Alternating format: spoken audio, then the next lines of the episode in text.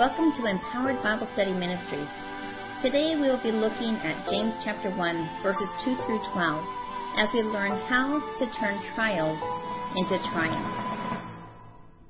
You know, so many times people think that when they accept Jesus Christ into their heart and become a Christian, all their troubles and trials will just disappear, only to find out that that is really not true, and they find themselves unprepared and discouraged.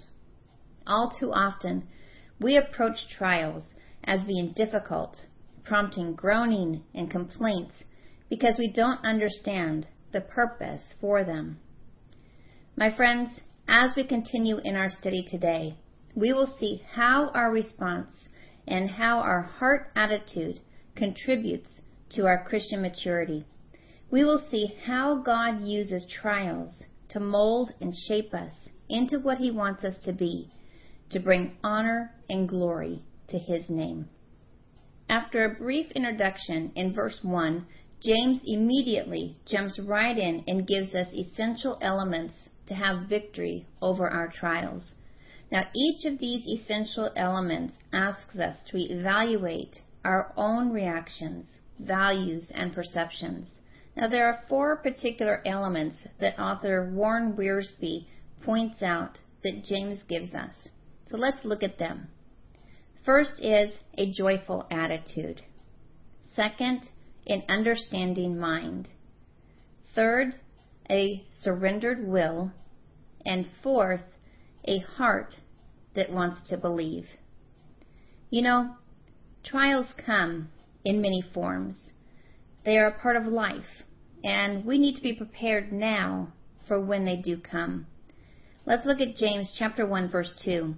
It says, My brethren, count it all joy when you fall into various trials. Now notice here, it doesn't say if you fall into trials, but when. And then turn over to 1 Peter chapter 4 and look at verse 12. It says, Beloved, do not think it strange concerning the fiery trial which is to try you, as though some strange thing happened to you. You see, Scripture is telling us that we will go through trials, right? The question is, my friend, how will we go through them? As victors or victims? Let's look at James chapter 1 and begin with verses 2 through 4. It says, My brethren, count it all joy when you fall into various trials, knowing that the testing of our faith produces patience. But let patience have its perfect work, that you may be perfect and complete, lacking nothing. These are such comforting words, aren't they? Remember, as we saw last week, James was writing to persecuted Christian Jews. They were not living the easy life. In fact, Saul of Tarsus was going house to house, pulling Christians from their homes and throwing them into prison. They were having several problems in their personal lives and in their church fellowship. But James compassionately identifies with them and says, My brethren, meaning my brothers and sisters in Christ. He knows what they are going through. He too is going through trials and persecution. Then he exhorts them, knowing that at this time they are going through these trials, and he says, Count it all joy. Oh, my friend, this is a remarkable command. We are to choose to be joyful in situations where joy would naturally be our last response. Now, does that mean that we are to laugh through our trials? Absolutely not. Some trials, you know, can be like that little pebble in our shoe that pricks us and irritates us each time we walk, while others can be gut wrenching and life changing experiences. And James is encouraging us to have pure joy in the very face of trials. So he is not asking us to pretend to be happy here. My friend, rejoicing goes beyond happiness. It is an inner peace that only God can give us. You see, happiness centers on earthly circumstances and how well things are going here, whereas joy centers on God and His presence in our experience. It is possessing a spirit of joy, an attitude of joy and perseverance as we face the trials in our life. This joyful attitude comes from knowing, as we see in verse 3, that God is allowing this trial in our life for a reason and a purpose. That you can see this trial through His eyes and know that He will see you through it and that there is a greater purpose beyond ourselves that we are going to embrace.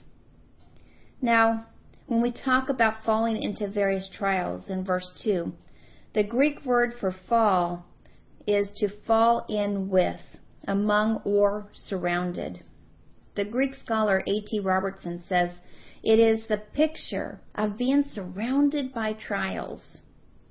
And various trials here means variegated trials, trials of many colors. Now, trials can come in all shapes and forms, right?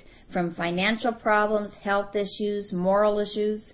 It could be accidents to a loss or of a loved one and more. They can be small trials to huge life changing trials. Peter used the same word in 1 Peter 1 verses 6 and 8. Now, you can respond to trials in many ways. But how you respond, my friend, reflects on your Christian walk. Where are you in your Christian walk? How mature are you? When trials come, do you cry out and say, Why God? Why me? And do you just give up and turn your back on God?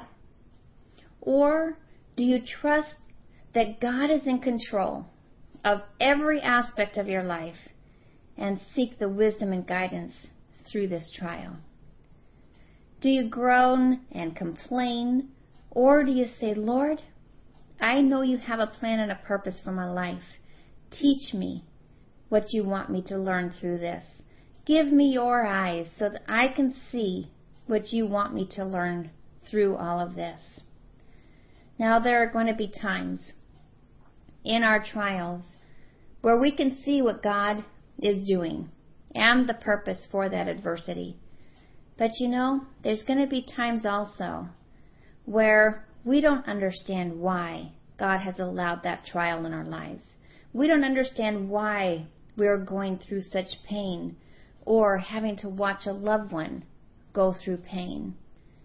In these times, my friend, that is when we need to respond with humble faith, trusting God to work in our lives according to His plan and purpose. Oh, my friend, God wants what is best for you. John Walvoord said, A test is given to see if a student can pass, not pass out. So you see, a trial for us too is a test that is given to us, not to make us pass out, but to help us grow spiritually, that we may mature in our Christian walk. You know, 1 Corinthians 10:13 says that God will not allow us to go through any more than what we can handle. Now I know sometimes it feels as though, oh, we just can't handle anymore. And we can ask God, just as Paul did when he had the, the thorn in his flesh, to please take this from me. But God knows how much we can handle and will give us the grace that we need to see us through. He may not want to remove that thorn just as he did with Paul, right? And that is okay. We need to trust that God is working everything out for our good. Well, John Walvoord goes on to say, James gave sound advice on how to score high on every test. One who brings the right attitude to the trial, who understands the advantage of the trial, and who knows where to obtain assistance in the trial will certainly end up on God's honor roll. Oh, the path of life is not always easy, is it, my friend? But one thing we do know, as it says in Philippians 4:13, I can do all things through Christ who strengthens me. My friend, it is not through our own strength, but through Christ who strengthens us. And that is what this is about. Learning to trust God to sustain us and help us in our Christian walk. Total surrender of our life to Him as a bond servant to His Master. You know, believing God exists is not the same as trusting the God who exists. It is easier to believe that God does exist, but knowing that God is in full control of your life, that nothing is going to happen to you today that God has not allowed, and that there is a reason and a purpose for everything. And through this, you will have victory over your trials. As we depend on Christ to help us through the trials in our lives, this is where we will begin to grow in our Christian walk. As it says in James 1, verses 3 and 4, knowing that the testing of our faith produces patience. But let patience have its perfect work, that you may be perfect and complete, lacking nothing. Oh, patience is not a passive acceptance of circumstances. It is a courageous perseverance in the face of suffering and difficulty. If you are able to look beyond the present trial and see the product that God intends to produce through our suffering, then you will experience joy. When our attitude is right, where we are seeking what God wants to show us and not dwelling on the circumstances themselves, then this is where we will grow spiritually we will mature in our Christian walk. Now, we may not be able to understand the specific reasons for God's allowing certain experiences to crush us or wear us down, but we can be confident that His plan is for our good. You know, it is when you crush the petals of a rose that you smell the strongest fragrances in it.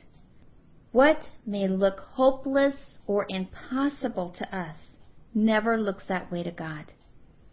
It is not the trial itself that is to be the ground for our joy, but rather it is the expectation of the results, the development of our character that should cause us to rejoice in adversity.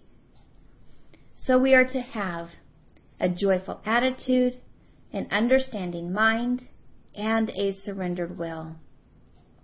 Isaiah 26:3 says, "You will keep him in perfect peace, whose mind is stayed on you, because he trusts in you." My friend, we need to keep our eyes on Christ and the greater goal. Just like Peter, when his focus was on Christ, he was able to walk on water. But the minute that he allowed the distractions around him to take his eyes off Christ, he began to sink. Our focus, my friends, needs to be on the greater picture, knowing that God is in full control of every aspect of our lives. If we value comfort more than character, then trials will upset us. If we value material things more than spiritual, then we will not find pure joy in the midst of trials if we live only for the now and not for the future, then we will miss out on the true blessings that come our way as we see the big picture unfold with God's plan and purpose for our lives. Job 23, verse 10 through 12 says, But he knows the way that I take. When he has tested me, I shall come forth as gold. My foot has held fast in his steps. I have kept his ways and not turned aside. I have not departed from the commandment of his lips. I have treasured the words of his mouth more than my necessary food. Listen to that. I have treasured the words of his mouth more than my necessary food. Oh, my friend, do we treasure God's word that which is the spiritual word, the spiritual food that we get from Scripture, do we treasure that more than our physical food? Oh, we need to be walking close to the Lord, being in His Word daily, communicating with Him daily, pursuing a deep personal relationship with Him so that when these trials come, we can have confidence to know that God is working everything according to His plan and purpose for our lives. Oh, it is not a question of if the trials come, but when they come, we need to be grounded with the Lord. Martin Luther said, Were it not for tribulation, I should not understand the scriptures. You know, the Word of God is our instruction book for life. And as we go through the trials and adversities of life, this is when it transforms from head knowledge into heart knowledge. As we see in Job 42:5, I have heard of you by the hearing of your ear, but now my eye sees you.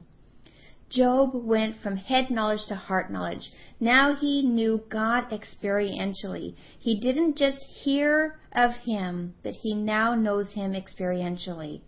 When it says, My eye sees you, that is talking about the heart. When God called Abraham to live by faith, he tested him in order to increase his faith. Oh, my friend, we need to switch our thinking about trials. Instead of thinking of a trial as negative, think of it as a positive. Think about the outcome of what God is doing in your life as a result of this trial.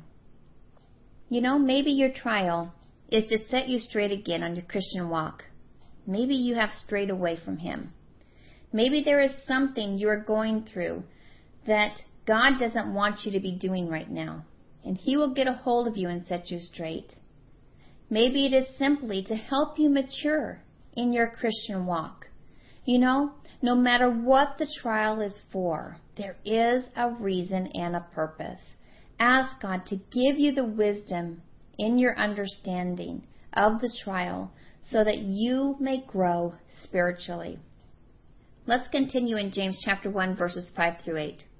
It says, If any of you lacks wisdom, let him ask of God, who gives to all liberally and without reproach, and it will be given to him. But let him ask in faith, with no doubting, for he who doubts is like a wave in the sea, driven and tossed by the wind. For let not the man suppose that he will receive anything from the Lord. He is a double minded man, unstable in all his ways. Warren Wiersbe said, Knowledge is the ability to take things apart, while wisdom is the ability to put them together. You know, God wants us to ask Him for wisdom.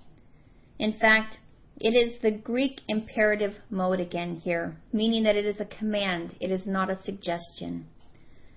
The wisdom that we are talking about is to seek God's guidance as we go through the various trials. When we seek God's guidance, we are saying, I don't want to waste this opportunity to spiritually grow in my Christian walk. Show me what you want me to do. Teach me what you want me to learn. Seeking God in the midst of your trial. Well, verse 6 tells us that not only are we to ask, but that we are to ask in faith. Does it do any good to ask for God's guidance if we don't believe that He's going to answer the prayer? No. Well, you see, verse 8 says that we are double minded when we ask for wisdom but have doubt in the answer. In fact, James compares the doubting believer to the waves of the sea, up one minute and down the next. You know, it is so easy to say, I believe God is going to work this out. But then we find ourselves keeping one hand in there as if to say, well, if I don't see results soon, I will do this or that to help solve the problem, right? Are we really letting God in the driver's seat? Or are we trying to sit on half the seat grabbing the steering wheel? We don't know what the day will hold for us, right? So we need to ask for God's wisdom each morning to face the various issues of life. The more we seek God in every aspect of our lives, the more we will grow in maturity. James verses 9 through 11 tells us that it doesn't matter whether a person is rich or poor, healthy or wealthy, he is to rejoice in the Lord. Let's look at that. It says, Let the lowly brother glory in his exaltation, but the rich is his humiliation. Because as a flower of the field, he will pass away. For no sooner has the sun risen with a burning heat than it withers the grass. Its flower falls, and its beautiful appearance perishes. So the rich man also will fade away in his pursuits. Apparently, money and social status were real problems among the people in James's time, as we still see this problem of status today, right? Trials have a way of leveling us.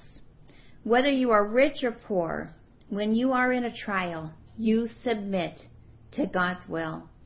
You still ask for God's wisdom to see you through that trial.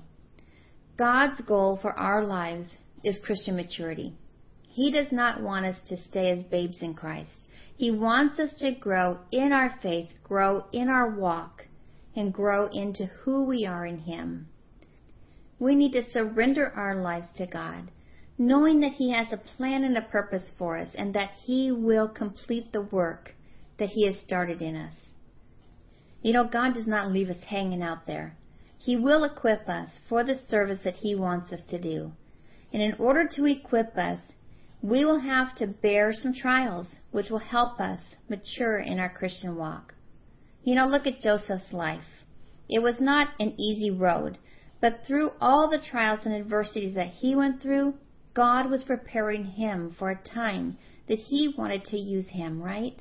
Joseph had to suffer and wait on the Lord to see the ultimate fulfilling of God's plan in his life.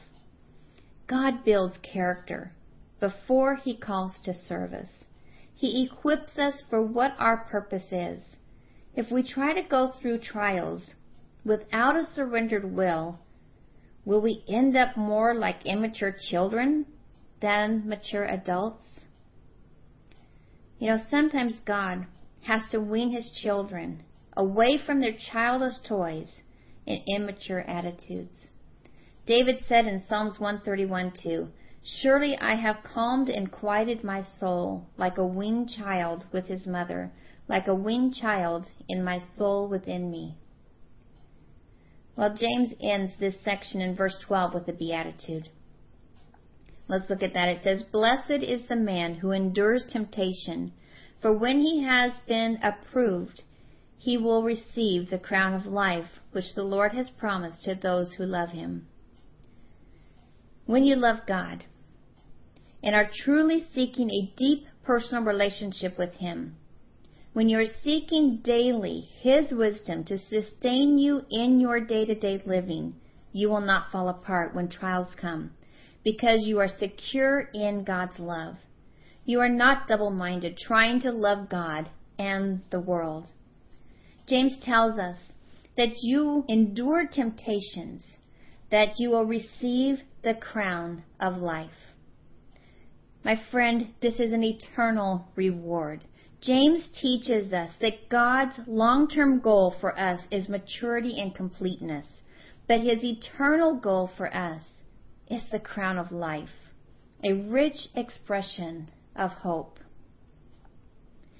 As we patiently endure by trusting God here on earth in our day to day lives, we will bring honor and glory to God as we mature in our Christian walk. As we look forward to that wonderful reward, the crown of life, and to the one who will present it to us, Jesus Christ, it can be a source of strength and encouragement in times of trials. You know, as we endure the trials of life, let it be a process of growth we must learn from them so that we can apply them to our lives. God told the Israelites to remember the 40 years in the desert in Deuteronomy 8 2 through 3. It says, And you shall remember that the Lord your God led you all the way these 40 years, in the wilderness, to humble you and test you, to know what was in your heart, whether you would keep his commandments or not. So he humbled you, allowed you to hunger, and fed you with manna, which you did not know, nor did your fathers know, that he might make you know that man shall not live by bread alone, but man lives by every word that proceeds from the mouth of the Lord.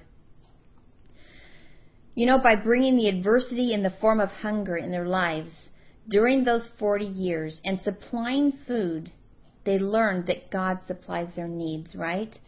So, in order to profit from this lesson, they have to remember it. We too, if we are to profit from the lessons that God teaches us, we must remember them. We must allow them to sink deeply into our hearts so that each time another trial comes, we will remember how God whittled away the imperfections of our life to make us more like Him.